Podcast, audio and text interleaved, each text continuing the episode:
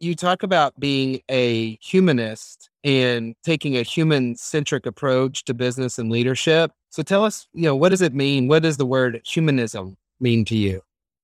So for me, it means, and I, it can be a loaded word. I think there's, um, you know, there's a lot of definitions, but uh, for me, it's it's really realizing that, you know, people are probably more alike than we are different, and you know, when we understand that, we'll value people and treat them with all respect. And I've traveled a lot uh, around the world. I think I'm up to over 60 countries or, or some. And, and some countries are not your typical first world countries. Some of them are very third world countries. And when you get to know people and you start talking to people and you see we they we all have the same kind of hopes, dreams, and desires. We want to do better for our families. We want to give them a better life. We, you know, we want to strive. We want to be proud of ourselves. And once we realize that, I think um, we can bring that home to our, our organizations and and really take that perspective that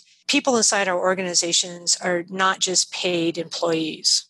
They have hopes and dreams and desires and fears and and they have a lot more to offer than than a lot of times what their job description says. So, you know, I think the challenge for leaders today is to tap into that and tap into the whole person.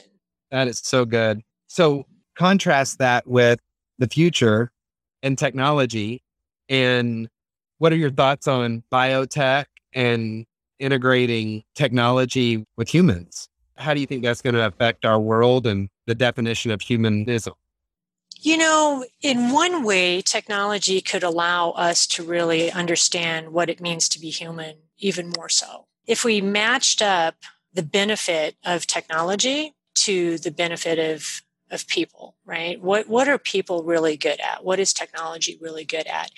And really understand how that technology people team works we spend a lot of time pulling people teams together. We need to do that with technology too. And um, you know how how are we going to integrate that with the advanced technology that's coming over over the horizon? You know we already do this right now. We've had technology forever. Fire and sticks and all of that was technology. So you know we we evolve with technology I think the thing that kind of concerns me right now is that we're looking at technology as a solution to most of our problems. And we think about that from a uh, from a business it's trying to make us more efficient trying to make us smarter trying to make us faster and i think maybe we're not stepping back and saying, well, what part does people need to play in this? And that's where I talk about this balance between technology and, and people.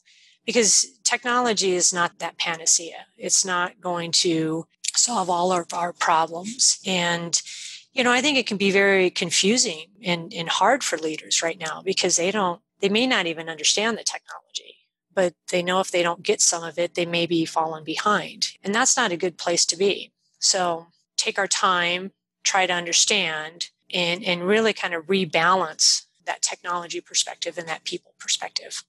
And this seems to be the theme of your newest book, Convergence. What is convergence? It kind of sounds like an ominous name. So, uh, yeah, actually, I think it's a very hopeful. Um, it's very hopeful because we do have this power shift to people. We have this sometimes just incredible technology that could really be good for for people and and uh, you know our businesses and, and such. I think the other interesting thing that's happening is there's really there's a lot of talk about what is the sole purpose of a business. You know, we see that with organizations such as conscious capitalism or b corp or you know the members of the business roundtable talking about it's no longer good enough to just serve shareholders that we need to take a broader perspective of the people inside our organizations our community our environment you know really start to solve some of those problems. And so I think, you know, with these three kind of forces coming together, it's a it's a real opportunity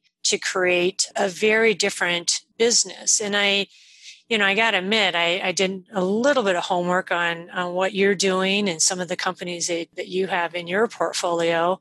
They look like they're spot on, that they were created as kind of human centric organizations. And I just think that there's, there's just real opportunity to make a difference and still make money. You know, no one's saying not to make money. I'm, I'm a capitalist. I'm pro business, but I think we can make money and be responsible.